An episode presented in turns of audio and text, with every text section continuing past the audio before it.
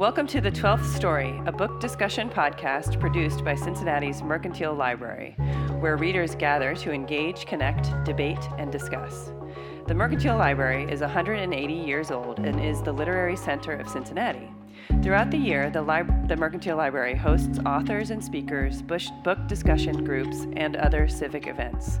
We are a working library with more than 75,000 books available to members. We're located at 414 Walnut Street in downtown Cincinnati and online at www.mercantilelibrary.com. And we always welcome new members and guests. Joining us today in the lecture hall on the 12th story of the Mercantile Building are Angela Potochnik, Associate Pro- Professor of Philosophy and new library member. Hello. Becky Cull, attorney at Conan and Patton and member of the library. Hi. And myself, Gabrielle Blocher, a board member at, here at the library. Uh, we will be discussing Voices from Chernobyl uh, by Svetlana Alexievich. And a warning there will be spoilers discussed today, so proceed at your own discretion. On 26 April 1986, the worst nuclear power plant accident in history occurred in the former USSR. It was in a town called Pripyat in Ukraine, which was a Soviet state at the time, and about 60% of the radioactive fallout landed in, Bel- in Belarus, also a Soviet state at the time. We are here today to talk about a book by 2015's Nobel Prize in Literature winner Svetlana Alexievich called Voices from Chernobyl An Oral History of a Nuclear Disaster.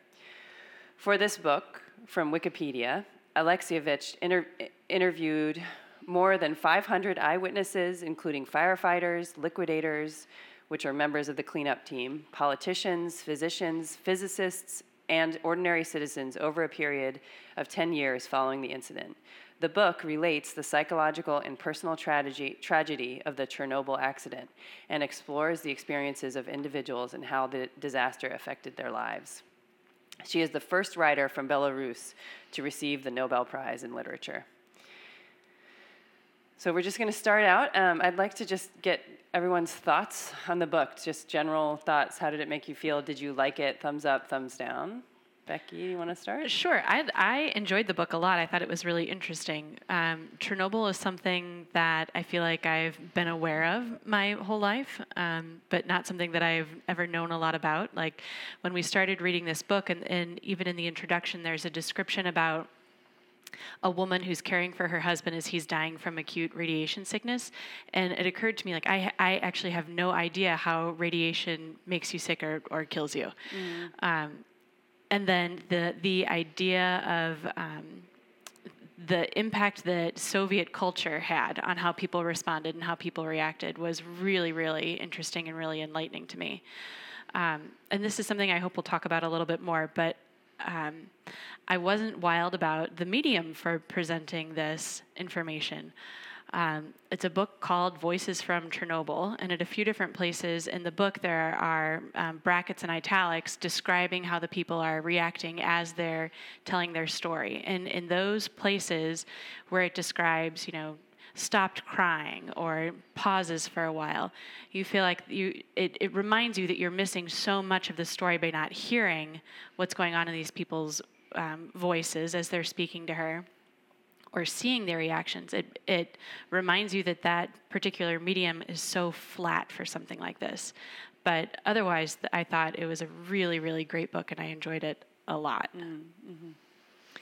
I'll start with a really closely related comment to that, which is just that I found myself, in most cases, the, the accounts, right, which can be from uh, one paragraph to several pages are um, they precede the identity, the name, and the sort of um, role in society of the person who's speaking. I found myself in almost all cases, cases flipping to the end to be able to of of the the account, right, to be able to figure like visualize the person in question and then go back and. So you're a faster learner the, than I am account. because even at the end of the book, I would get to the end of the chapter and read the the title and think, oh, this makes so much more sense now that I know who this person is and what their role is. So you were you learned faster than I was if you were flipping ahead early on. um, so I also I also really liked it. I um, I found it a bit challenging too. So I'm someone who prefers sort of abstract face fact-based accounts of things right? So early on i found myself yearning for just okay i just want to know what happened right?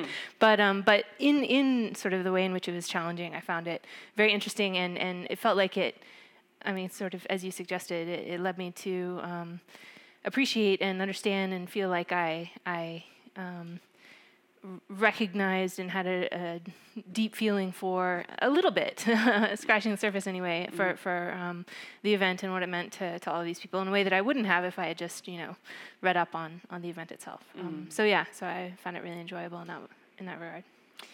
Yeah, I mean, I feel like it's, I, I, guess it's mandatory reading to understand. And I, by the way, so after reading this uh, book and one of going back several years in my professional life, um, I did some work with um, some nuclear engineers um, who had a really, really interesting perspective about this disaster.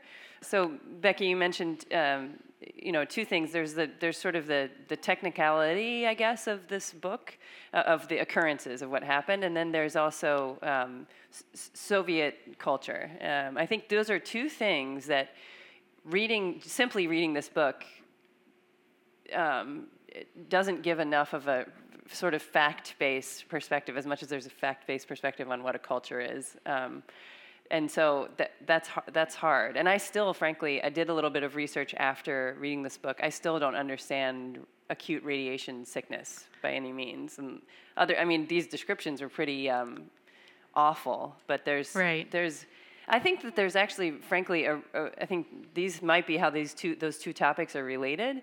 That there is a reason that we we don't have a lot of information. I think it's it's on purpose. This is my opinion that we don't have a lot of information about the long term effect long term effects of radiation.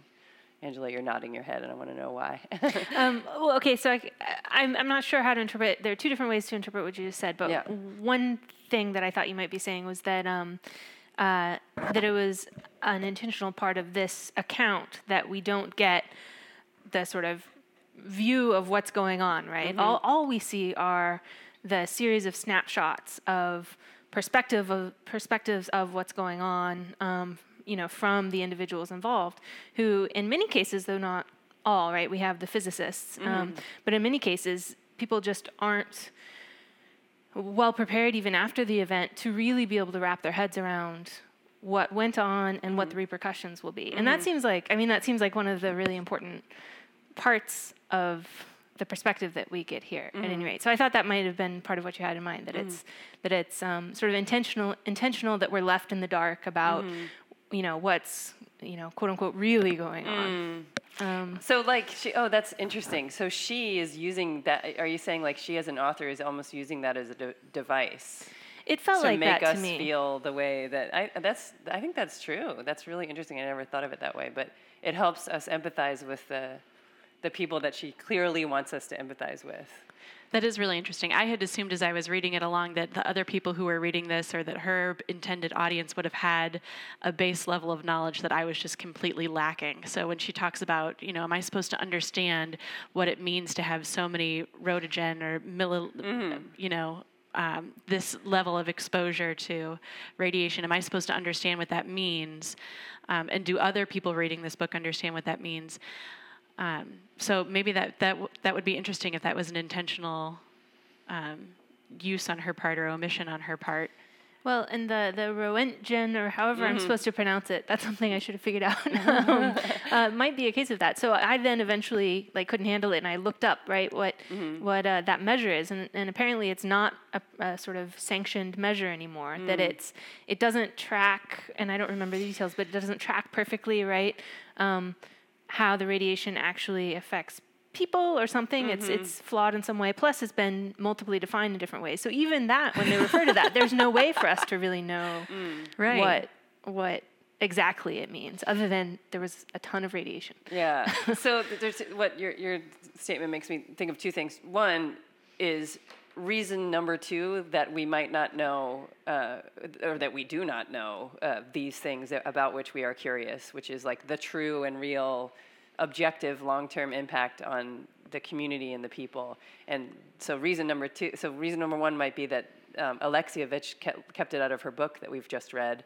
Reason number two is that the Soviet, former Soviet Union slash Russia doesn't want anyone to know.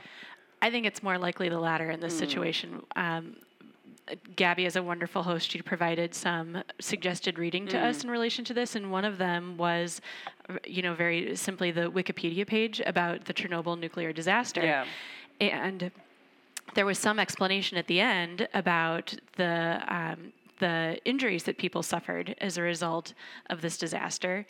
Um, and one of my favorite lines from the book, from the introduction, was that this was a disaster that had so many more injuries than fatalities, that we don't even know the scope of the injuries, even though the fatalities are actually pretty quantifiable. But in this Wikipedia page that you shared, it talked a lot about how, in the statistics that are being collected by um, the Russian government, the Ukrainian government, the Belarusian government at this time, um, in a lot of cases, deaths and sicknesses that should be attributed to radiation are instead attributed to other cardiac problems or thyroid problems, and it's totally obfuscated. Yeah. So, by comparison, the nuclear disaster that happened at Fukushima in Japan with the um, the tidal wave, the tsunami in 2012, they're collecting and reporting numbers that show impact in such greater numbers and so much sooner than you would have expected based on the information that came out of Chernobyl. That it's almost like two completely different disasters. Yeah. So I I think more likely than. Um, at least in terms of the, the scope of the injury, uh, more likely than it being a, an intentional point by Alexievich, it's probably also this incredible obfuscation and cover up by the government. And then, but I wonder too about. uh, So yeah, and I think that data uh, is I, that's done like, as a you know regular old person who likes data and is interested in it. I find that a very daunt, like very daunting. There are many, many community members. The impression I get by, from this book, at least, is that there are many, many community members who never left and have been right. Did you guys get that impression from the Right, book? yeah, there are a bunch of people who are just like, yeah, I've been, I've been just farming my potatoes and hanging out. I still, it's right there. Like I can see the plant right there, but Right. I, I just never left. Um, Right. You know, these old ladies. and they, uh, the impression I got, uh, you know, very anecdotally, I guess, is that they didn't, uh, you know, suffer any anything from it. I think somewhere, maybe it was in post research, but I can't remember. I think the older a person is, the less likely this has an impact on them. That, so that was in the Right. book. That was one of the anecdotes in the hmm. book, and it was one of the liquidators who hmm. were telling people to leave their town. And the idea was that an old woman milked her cow and brought the milk to the liquidators and said, "Can you test this for me? Can I drink it?" And instead of giving her a straight answer, he said, "How old are you?" Yeah. and basically said, "You're old enough to drink the milk." Yeah. But and I think the implication was not necessarily that if you're older, it will not affect you as much, but it was you're older, go ahead and Yeah. drink the radioactive milk. You're going to meet your end one way or another. But I think there is a scientific reason for that, which is that it's about regenerative cell growth. Oh, right, which- right, and right. So that's why babies. That's why it was. It's tr- the tr- the like most. Uh, you know, I thought the most um, um, awful tragedy to read a, tragedies within this book, and then again researching about it afterwards has just been the impact on children Mm-hmm. and in in utero, you know, fetuses, and it's just really, and it's. I think that's why it's, and it also affects people's reproductive systems, even pre pre fetal tissue, uh, Mm-hmm. just like the eggs and the sperm get all messed up by radiation. Yeah, in both in both reproduction and then in development through childhood, right? Mm-hmm. The sort of more jobs your genes have to do, the more ways there are that things can go wrong Mm-hmm. or whatever. Do you have some expertise in this, Angela? that you would care to share? Not more than what I just said. okay, that's good. that's that's still some expertise. um, yeah, and the- the other thing though that I was thinking, what you were saying, Becky, made me think about is the fact that the government did. I mean, it's like I want to understand Russia, the Russian mind, so bad, but I can't. Um, but one of the things is like sending, sending, you know, s- soldiers, uh, f- flying helicopters over. Like they didn't. I, I don't. I don't know how much of that was incompetence or willful, willful negligence or what. I, I don't know either. I mean, that was that was kind of horrifying to me. And when they described, there was at one point later in the book when they were interviewing one of the soldiers, one of the liquidators, and they described the failure of the American robots after 30 minutes of working at the site, and the Japanese robots failed after two hours of working on the site, but the Russian robots continued to work for months and months because they were people. Right. It was horrifying, but mm-hmm. that you got the impression that that was the the you know the view that the government took of them that it maybe it was intentional like we understand the problems that this is causing for everything else around but it's got to be dealt with and our human capital is how we're going to manage Yeah. it Yeah, it seemed like it seemed like that sort of um, contrast was really important in a few different of the themes that I identified anyway in, in these different accounts, right? So so you have um, to the extent that uh, the Soviet government um, uh, dealt with the aftermath, right, and tried to take care of it, it was just throwing people at it. But um, so so that in itself, right, the sort of um, centralized control and in a sense disregard for human life, but it's it's that that's even not quite the way that I want to put it, sort of sympathetically. Something like something more like um, uh, the very specific um, vision they had for that that at least they seemed to to communicate for um, what the role of the individual was in the society, right? Um, so that's part of it. But then but then beyond that, even. Um, it seemed like that was broadly shared, right? So many of the people that we hear from say, "Yeah, and of course I volunteered," right? And they, without without irony, when they quote unquote volunteered, right, when there was a car outside their house saying, "Leave with us now, take Yeah. nothing," Yeah, right? yeah, Um, and this sort of pride in, you know, being heroes in this regard, and and um, it seemed like something that um, a lot of the population, a mindset that a lot of the population bought into, at least prior to Chernobyl. Mm-hmm. Yeah, right? yeah, yeah. Um, anyway, yeah, that seemed that seemed significant, and also that that it wasn't just just accidental, right? It, that that the robots broke down, right? That you couldn't have machines; the machines broke down, but it, it was people who could sort of sustain it long enough to do the job, and then you know suffer in the ways that they would. So I was f- flipping through um, my notes and my highlighting because there was a, a part about th- there, one of the people interviewed explained really well this idea about faith in, in man versus faith in the individual that I thought was so interesting. And it talks about the kind of degradation of this faith in man between what they call the war generation, which I, th- I think was referring to the World War II generation, correct? Uh, right. Yeah. So this. Yeah. So little bit of research that I did. I think. Yeah. Uh, there was a lot of talk about. So there's the. Yeah, World War II generally Is when when they're talking about the war, war. and um, some crazy shit happened in in the Soviet Union in World War II that you know didn't didn't happen here. Right. Like the Le- and the Leningrad blockade was a big thing that I had. That's referred to frequently throughout this book. I didn't know anything about it. I am embarrassed to say. Um, and uh, yeah, that was just a, a time during World War II when a bunch of people were basically starved out of Leningrad um, by the Nazis. And so that's what people were talking about. But also, shortly at, around the time, yeah, during, so this is 86, and I believe that was during the Afghanistan invasion, but that wasn't like a big, as big of a war, and it wasn't a thing that everyone agreed to. So anyway, yeah. So, so the idea yeah, that there's this World War II. degradation and like the, the essentially the ideals of communism between the Great War and Mm-hmm. 90s when this when these interviews are taking place. Mm-hmm. So this person who is a former chief engineer for the Institute for Nuclear Energy says they, meaning like the greatest generation, they had faith that we lived well and fairly, and that for us was the highest thing. That that for us, man was the highest thing, the mm. measure of all things. Because when you lose that faith, you're no longer a participant, you're an also ran, you have no reason to exist. Mm. So if you're not part of this collective, what purpose do you serve at all? So, mm-hmm. you know, the individual outside of the group has no meaning. Of course, you can throw 300,000 people at this disaster. They're mm. individuals. It's for the collective good that this is all going to take place and going to, you know, we're going to fight this. That was an incredible mindset for me to come across so many times Yeah. in this. One one interesting way it seems like you saw that play out is right. Uh, we get to the book um, get to the point in the book um, rather late. It happened a couple of times, and I think the the third part, the final part of the book, where um, finally, you know, the physicist says, you know, um, forget it. I'm just going to get my wife's address book, my daughter's address book, call everyone in there, tell them to take iodine. Yeah. Right. And and apparently the the by and large the response was, okay, thank you for calling. Goodbye now. Mm-hmm. And he got the idea that just no one. Everyone said no. You know. Mm. Right. They'll tell me if I need to do anything. You know. I'm Right. I'm part of this thing. I I believe in it.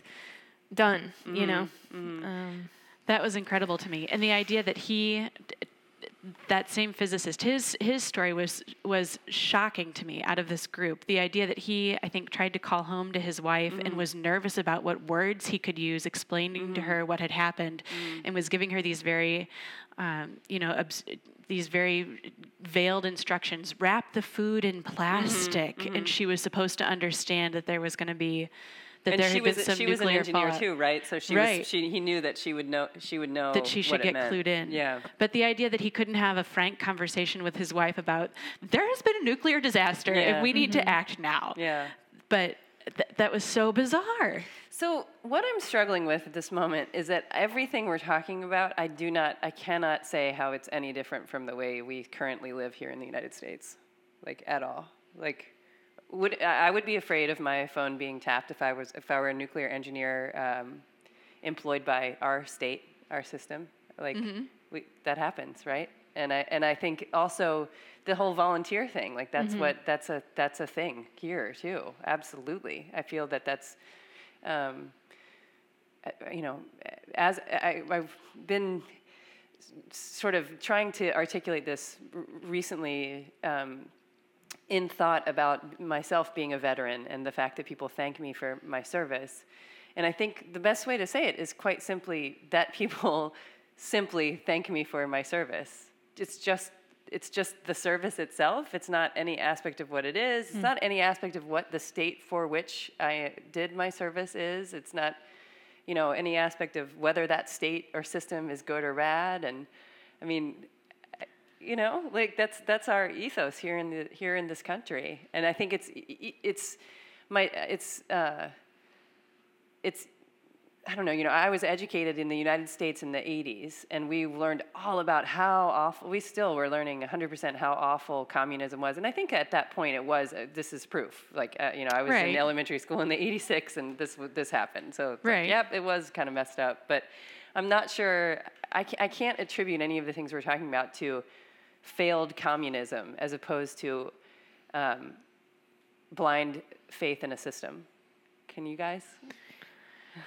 No, I, I, I think that's right. I also think that it comes in degrees, right? So, um, I mean, what comes to mind, this is off topic, but um, I, uh, in the last few months, heard um, a colleague of mine, um, Sarah S- Stitzlein, um, uh, talk about the importance of teaching dissent, right? And, and uh, starting to think about that made me recognize how much of, you talked about, right, um, uh, your education, how much of our education does exactly the opposite of that, right? So, so it absolutely seems like, um, a broader phenomenon, right? That that we want to be sort of cautious about just rolling our eyes and saying, "Oh, communism," right? Um, but on the other hand, it seems like that all also has to come in degrees, and um, you know, I wish I could give more detailed examples or give detailed examples of this, but I'm not not um, going to be able to. But um, for instance, um, what um, Soviet, what the Soviet government did with science, right? Um, in this regard, right, or in, in this case, we, we see it with Chernobyl, and um, right. I mean, I think it was said explicitly uh, again by one of the physicists we heard from, sort of how um, science and physics was the laws of physics, right, were being held captive to Yeah. politics. Yeah. Um, uh, but um, there's a way in which I think um, centralized um, authoritarian control of the message can go so far that even sort of um, right things that should be hard sort of hard stops right that you push up against. The laws of physics right? They kept referring to the laws of physics um, that should be sort of respected are, are just sort of you know ridden over roughshod roughshod That's and very like, well well said. come on. Yeah. um, yeah, yeah, you know yeah. it's it's uh, it's it's anyway. I don't know. Yeah, yeah. It's like it's yeah. The fact is, there was a um, radioactive, a highly dangerous radioactive cloud over these people's heads, and they were somehow able to trust this, and that was a fact. a Right. deadly radioactive cloud, and uh, but yeah, they were somehow able to just just ignore that uh, because of because of faith in the state. Right.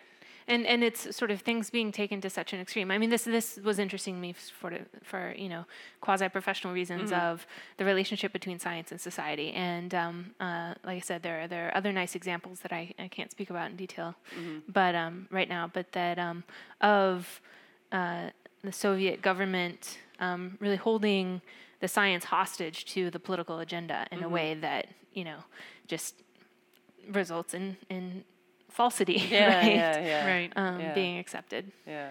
Well, and I think Angela's right that it's a, that it's a matter of degree. I mean, uh, so some of the examples that you give, like, are our nuclear scientists under surveillance by the government? Probably, but I'd like to think that um, Americans in this sort of situation would respond more like the East Germans did in this situation. So, Right. still another group of Soviets. I'm doing f- finger quotes. Um, but their response, with even the little bit more information that they had, was to advocate for themselves and say, "We need protection. We need this. We need that. And if you're not going to give it to us, we're going to leave." So, to to gain and then act on a certain amount of information to to not necessarily be um, a voice of dissent, but to be your own educated advocate. I think there's a greater sense of that here and now than at this book at this time. Now, God. I was just gonna say, and it, it's not obvious. I mean, I had fun playing with perspective, right, and reading reading through this um, because I was trying really hard not to just play the oh the misguided you know Soviet government Totally. eye roll. Um, Yeah, yeah. And one of the things I think is really interesting about that is that um, uh, there's definitely a contrast, right? And I think, yeah, I like I like the East German visitor case, right, as as sort of a window that some of the people had into um, what the other side of what the other way of approaching it would look like. Um, but it doesn't have to. It's not obvious that um, the total buy-in to right mankind versus myself is the like flawed silly perspective um, versus right the the right like the the passage uh, that you read um, becky about um, uh, right the great war right versus you know um, people in a certain circumstance sort of have the luxury of believing in the something bigger, right? And saying, well, sure, I'll volunteer, you know, and I don't know what I'm doing and I don't know what the personal health costs will be to me, but, you know, it's for something big. It's for something bigger than me that, that, I'm going to be a hero. yeah, that, that, that I will die for, right? Uh, if, if that's uh, what's in the cards. Um, and this comes up, I think, in um, a few places. People reference um, sort of what's lost with Chernobyl, right? And how the people nowadays don't get it, right? They don't get the, the old literature. They don't, or sorry, the old, yeah, the old literature. They don't um, uh, have the same sort of um, worldview, right? And, and those sorts of descriptions sort of are, are one bit of um, uh, window into the idea of this transition to sort of self-preservation as being a kind of loss, right? That you've lost that sort of collective, like Yeah. the idea of the collective collective man as the noble thing Yeah. and, and and and that's a really good distinction it's between yeah i would say uh, you know my husband is a is a amateur historian so i asked him to talk to me about um, the history of russia and he talked to me about how it's basically uh, this the story of, of Animal Farm. like there, it, it, there, it sounds really cool up front, and the, there's a philosophical approach and idea of collective uh, collectivism uh, and co- communism slash socialism. But then thugs get in, in charge, and, and that's what happened in, to to Russia in the in the 20th century, quite simply. And when the thugs get in charge, then the authoritarianism, which is the pro- which you're, you're saying could be, we could say that might be the problem. The system being, um, I'd say authoritarian and fascist, I guess, um, um, was was the problem.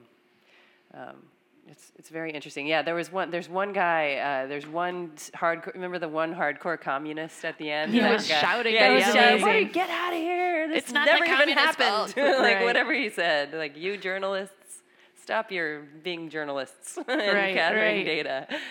But it did, that that little pa- I have to say that little passage made me think.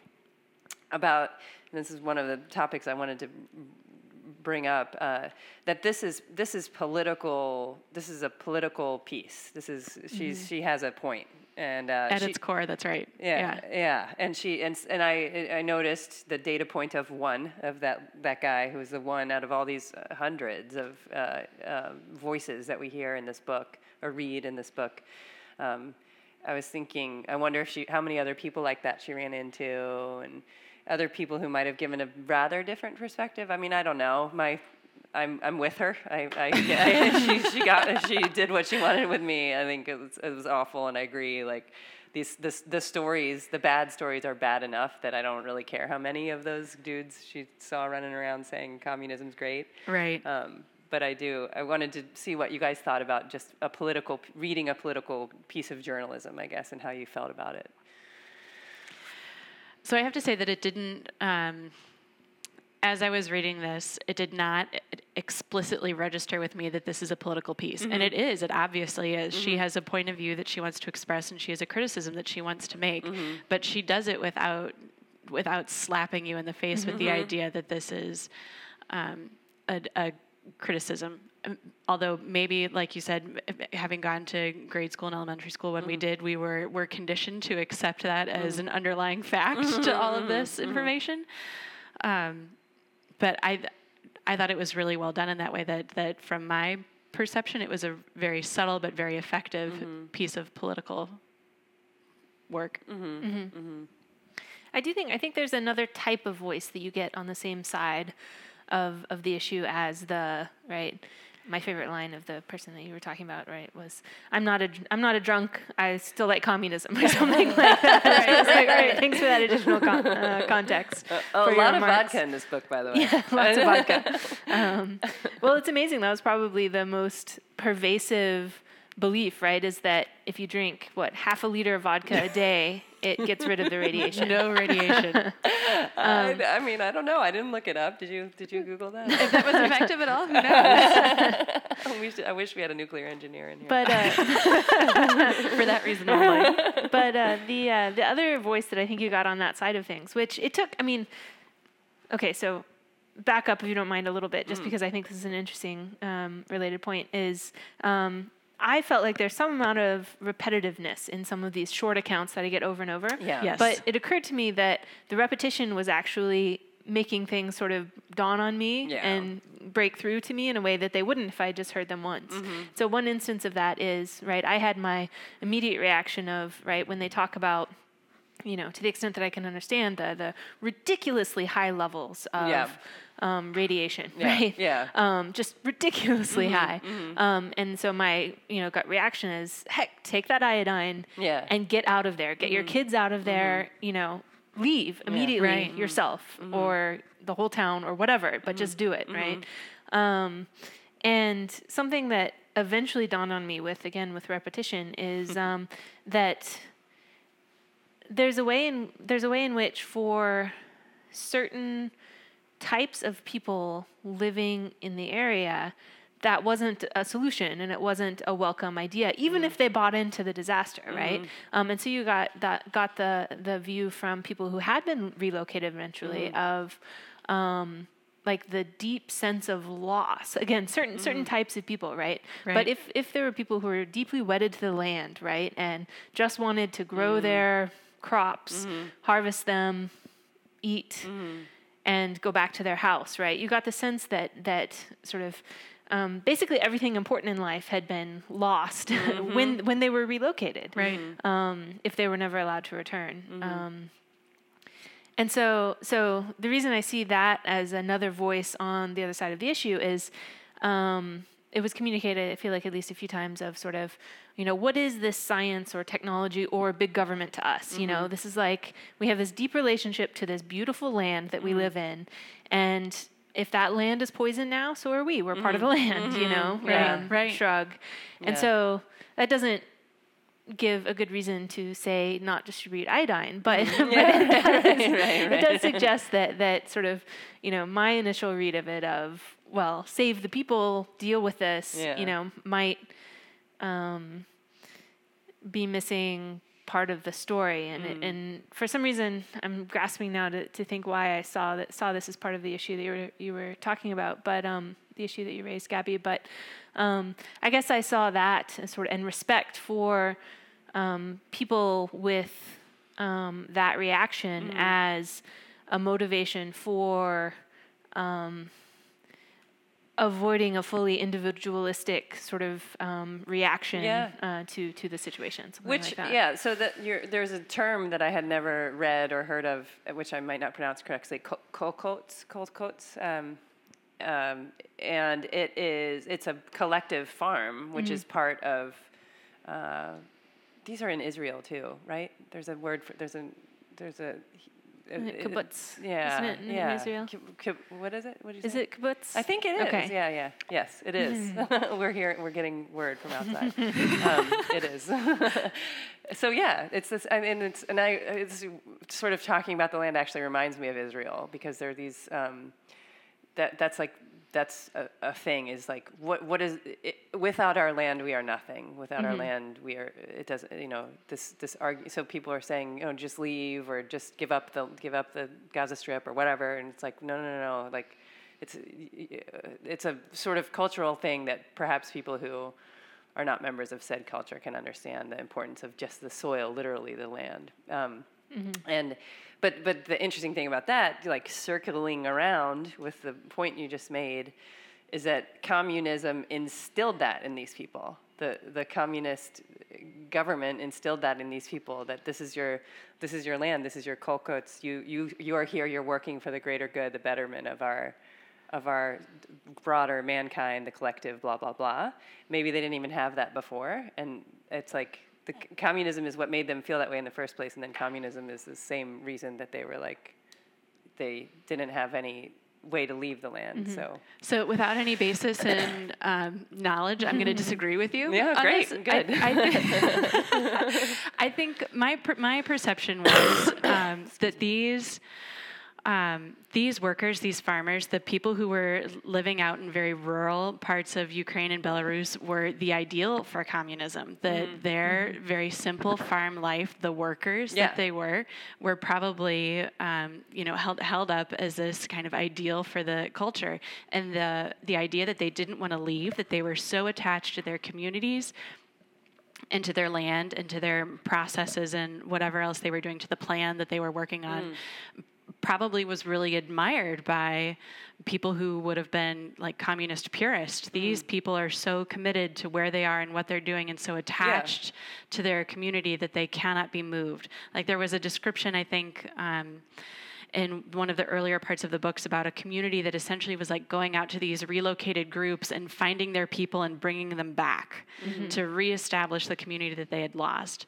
And there was another point in the book where one of the liquidators who was visiting this um, this rural area for the first time was making the connection that these people had been doing the same thing for a hundred years, for a thousand years. They had been harvesting these potatoes, planting this wheat eating these cucumbers mm-hmm. and they weren't going to be changed they weren't going to be moved. And i think probably more than i, I disagree that, that communism That's inspired that i from, think it's vice versa. Mm-hmm. Um, but it, it so it was so interesting. to me that these people who are probably the communistic ideal mm-hmm. are the people who are harmed the most by this convoluted form of communism mm. that was in charge mm. um, when the, all of this was happening mm. So here's a here's a little logic issue for us all, which is that this. So uh, I guess perestroika, which is again a term that I remember hearing a lot um, throughout this time, uh, but I didn't really know what it meant. But it, it's it's uh, Gorbachev's like move away from communism, sort of opening up of of the Soviet Union at the time. Um, I think was I think it's actually this isn't even like uh, contentious point to make that this helped that along. Like everyone was like, "Oh yeah, it's it's true. Communism's not working. like check this out." and so then like then the Berlin Berlin Wall fell, and you know, the, all these like Belarus uh, and and this. So yeah, this happened. Ukraine and Belarus got their got to be independent again. So it's like one of those things where it's one of those um, again logic problems where all this suffering and death and pain and et cetera did bring about something something else uh, in a in a real way. Mm-hmm. What do you guys think about that? I, I think that's probably I think that's probably pretty accurate. I mean, I think um, to a certain extent, this was something that they could not cover up, that they couldn't hide. That Right. you know, you can do a lot of things to prevent information from Right. getting out, but this is not something that you could totally cover up. Right. That eventually you were going to be exposed to the outside, and eventually the outside was going to be exposed to you because of this in a lot of ways. So I think you're right that it probably was. Um, uh, an accelerator for that sort of change. Yeah, yeah. So, can we pause to talk a little bit about um, the, shall we say, paradoxical way in which the um, the government managed uh, the aftermath of, of Chernobyl? Because this is where some of the like good, um, you know, train wreck goodies of the book are. Absolutely. I don't have to put on my like careful thinking hat and see the other side, but I can just sort of go, oh my gosh, Uh, yeah, yeah, yes, yeah, yeah, wait a yeah, minute. um, so um, uh, one one little example that I happen to remember just because um, I, I was towards the end of the book and and I. Uh, read it aloud to um, to my husband when I was talking about this this feature of the the book was um, that uh, right you had um, the person you guys might be able to fill in some of the details the person close to um, well in in the zone right who had um, been involved in soil samples being sent out for analysis um, uh, and he was then called and asked to provide uh, transport for secure transport for the soil samples back into Right. the zone. He said, "You got to be kidding me, really? you know what was it like 300, not 300 kilometers, something like Yeah, that. Thir- yeah. anyway, 400. 400 kilometers. Okay. Um, and uh, and they said, well, yeah. I mean, this is nuclear waste. It needs to be, you know, buried and covered in cement. Yeah. And uh, and you know, he's sitting. He he then said something like, and right, I'm surrounded by people who are, you know, from the same soil, mm-hmm. growing their cucumbers and tomatoes, mm-hmm. eating their cucumbers and tomatoes, mm. and going about their lives, mm. right? Right. It's such a, I mean, that's why sort of paradox came to mind, right? That mm-hmm. that you get the when things are sort of officially handled in the few cases when when events uh, uh, and items right are are handled in the way that they sort of officially should by protocol it's so out of keeping with everything else that's going on that Yeah, it yeah. just it brings everything into such Yeah. sharp relief Yeah, Unbelievable. yeah. Yeah. And then about I, I was struck by this is uh, this is not really uh, directly related to what you're saying, but there um, I was just struck by how many things we, we heard you know throughout the book multiple times about just things being sent away on the open market for one reason. yeah. Maybe it's similar because maybe it was like get this out of here. I don't know what like dispose of this.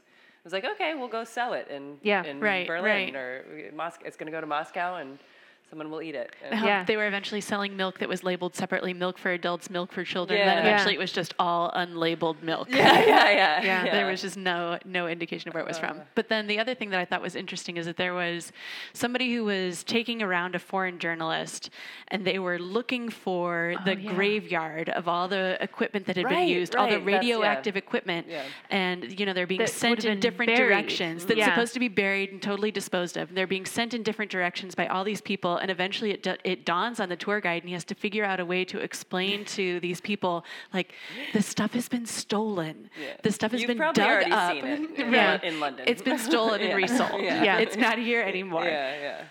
Completely bizarre. and very similar, right? The protocol for, I mean, all of this effort went into removing the t- the top layer, the top of soil mm-hmm. everywhere, right? And then burying it. And according to protocol, it was supposed to be, right, to some depth in the earth, away from any sources of water, wrapped in plastic around the base of it, and then dumped in, and then covered. And right, so one person uh, recounts right uh, the conversation between uh, someone with an excavator or whatever who digs the hole and the person telling him to dig and says okay well points over there. Well how about over there? Right? No no investigation of groundwater done. And then the hole's dug and, and he asks the person with the, with the excavator, how deep is it? And he says, I don't know, I stopped when I hit water. and then they dump the soil in that they've collected. And then they're done. and somehow things have been made better. Oh man. Unbelievable. Yeah. Um, so yeah, yeah.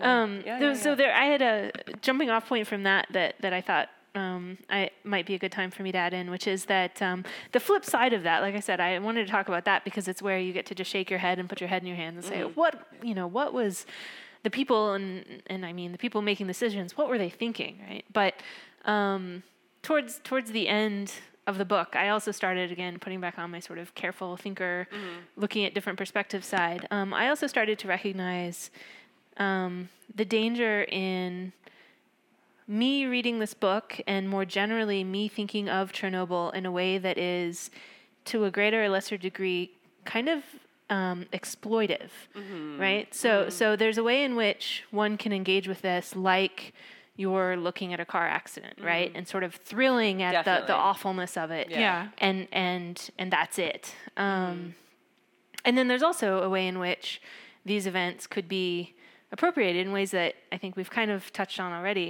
Ways um, that this event and how it was handled can be appropriated, right, for a particular political agenda or just criticism of a political agenda, et cetera. That all of these seem somehow like we're kind of I don't know that the right. I know I'm inclined to say it, like the Western gaze or something is doing some disjustice uh, or sorry injustice to to the people involved. No, don't. I, I yeah, that's something that I um, thought about, and I think, uh, but not as uh, well articulated in my own mind as what you just stated. And I think um, because I, uh, I, I mean, uh, yes, on a totally selfish, completely selfish, not political, not not like academic uh, way. I just find this interesting. Like it's very strange to think of acute radiation poisoning and like what happens when there's a huge nuclear disaster and why. Right. Again, like scientifically, why does it happen? But it's definitely not not an. I'm I'm articulate. Maybe I'm really good at making the excuse for myself because I'm articulating like it's academic, but it's not. I'm. I, it is. It is. I do feel that way. Like like ooh was it gross sort Right. of I, I, and, Yeah. uh, yeah it's exploitative and uh So yeah that that brings me back to something that we talked about a little bit at the beginning of this discussion, which is uh, uh, do either of you know whether we're her intended audience for this book? Because I, I feel like when I read a little bit about her when she was given um, the Nobel Prize earlier this year, that this book was was written for the Eastern gaze. It Yeah. wasn't necessarily written for right. us. Yeah. So to the extent that she's sharing information and sharing criticism with people about themselves, does it feel less exploitative than for us to, you know, read through gore? go ahead Yeah, I, I, I think that that makes a lot of sense. Um, and and it, I, it it's a good point. Um, uh, I do think that you get the sense from some of the people who are interviewed that it's a sort of they're the people who are Chernobylites, and then there's everyone else. And to the extent that the audience is anyone else, we're being viewed. You know, we're we're being sort of animals on display here. Um, That's a uh, good point. in a way that I mean it comes up in a lot of different ways, right? You we read about the the old women who learned how to cry at the right time, right, and get extra gum for the children Yeah. um, when when people were visiting, or um, uh, or right, just anger, right, at the idea of like you know anywhere I go, I'm going to be a, seen as a chernobyl Chernobylite. Right. uh, the men and women who can't get married who feel like that would Right. be irresponsible for them to have a family. yeah Yeah. that's a poignant that was a poignant um sort of note uh, yeah that's angela you just reminded me of yeah I, I did spent a few years working in, de- in international development and that that's that's a thing in general in international development like people um, yeah sort of people do i want to say this um, again sort of acknowledging my own guilt in, in, in, in being like this, but they're, they're, yeah, going to communities that are extremely impoverished, there's this way of like viewing the community as an other. And then it's, it's, um, and the community members view, anyway, maybe I'm just a communist and I believe in collectivism. we're, we're all the same. We should all work together to make the world a better place. That's what I'm going to say. um, So we've gone a little bit long. So um, any other any other, I have one final question, but any other points that we've missed out on? There's a lot of I, I, there are a lot of beautiful passages, and we'll I'll get to whether all whether you all recommend this book um, at the end end. But first, I want to ask a que- challenge us all to say, and I'll start first um, because this is kind of a hard question, I think. Um, but the biggest lesson um, that I um, am going to take away, for, try to take away from this book, or that I do take away from this book, um, I think is, uh, I think, I think the dissent issue, Angela, that you brought up earlier, and sorry if I'm stealing that away from you, and that is your biggest lesson as well. but I think, um, I think again, as I talked earlier, I think when we talk about faith in the state, um, I don't I, it's really hard for me to distinguish um, the faith in the state that I read in this book from the faith in the state that I hear people having here in our in our state. I think um, people are, would argue that there is more of a chance to voice dissent in some ways, but in other ways, I'm not so sure. Maybe I think one of the thing, one of the examples I would say is that it's it's possible to voice dissent in some cases, but not actually bring about change. Um, that's the thing. Like I'm concerned. You know, we just had another mass shooting a couple weeks ago, and this this sort of silent majority, middle of the road group of Americans that I think again is the majority has this opinion about sort of um, acknowledging the Second Amendment, but but um, making some control of access to weapons part of our legal system. But this super loud um, folks who are leading us are, are, preventing that from happening. So th- to me, that's an example of okay, great, yeah, sure, I'll dissent with the state, but the state is still doing something that I'm really, really, really concerned about, and I think most of us are really, really, really concerned about. But there's nothing that seems possible to do right now. So, so yeah, I think continuing to voice dissent and also create an, a world where that dissent can be can be put to some use um, to make things better. So, a lesson, Becky, perhaps. I guess th- this is similar, um, but I'm gonna I'm gonna explain it a little bit differently. But the the mm-hmm. value of independent thinking and the value of mm-hmm. critical thinking. I mean, I think the the only people who um, I shouldn't say the only people, the, but the people who come out best in this retelling of these stories are the people who were able to um, analyze the situation on their own, make decisions on their own, and act for their own well being, and be constantly critical or constantly curious about what was actually happening and what was going on and how it affected them. Um, so all of that not to say that um, being individually minded is the end game, but being an independent thinker and a critical thinker and being a curious thinker are really critical, not just to being an interesting person, but to being um, part of a well-functioning society. Yeah. So I think uh, uh, so. I'm going to go a little bit of a different direction. So so um, one of the causes of some of the themes that we talked about, right? The paradoxical management of the disaster, and then also this sort of the unwillingness of people to leave their land. Um, one of the main causes of that we never really talked about, which is um, that, right? Sure, there was that rain right after the uh, fire when there were puddles that were apparently as brightly green and yellow as yeah. paint, right? Yeah. But then after that, everything was normal. Yeah. You couldn't right. smell anything. Yeah. Smelled right, beautifully fresh uh, of ozone, right? right. Couldn't smell anything wrong. Uh, couldn't see anything wrong. Virtually no one died right away, right? Right. And uh, and it was absolutely. I mean, there was a lot of sort of um, human senses sort of betrayed these people, right? In the sense that we're just not set up to um, identify radiation as a threat. And I think that some ge- interesting generalizations can be made from that that, that I found um, fairly evocative of um, not taking for granted our ability to recognize um, the potential for deep lasting disaster, mm-hmm. right? That we're yeah. the cause of, mm. um, and and that that uh, that that right we can't we can't trust that that uh, we'll have the right sort of um, senses and other apparatus to know when we're um, finally screwing everything up royally. right?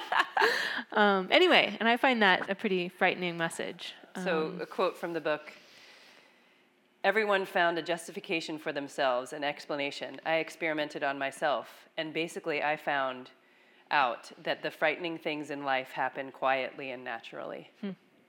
Just reminds me so much of what you were saying. Um, whew, chills. Um, so, thanks. And oh, last thing I'll say: um, rec- Do you recommend the book to any of our listeners? Yes, absolutely. This is Angela. Um, she says yes. That- I agree. I recommend it. I think it's an interesting piece of learning. I think it's an interesting piece of sociology. Yeah, I agree. Definite, um, definite thumbs up. Um, be prepared. It's it's uh, tragic. It's very sad, but it's. Uh, Learn from my mistake and don't read it on an airplane.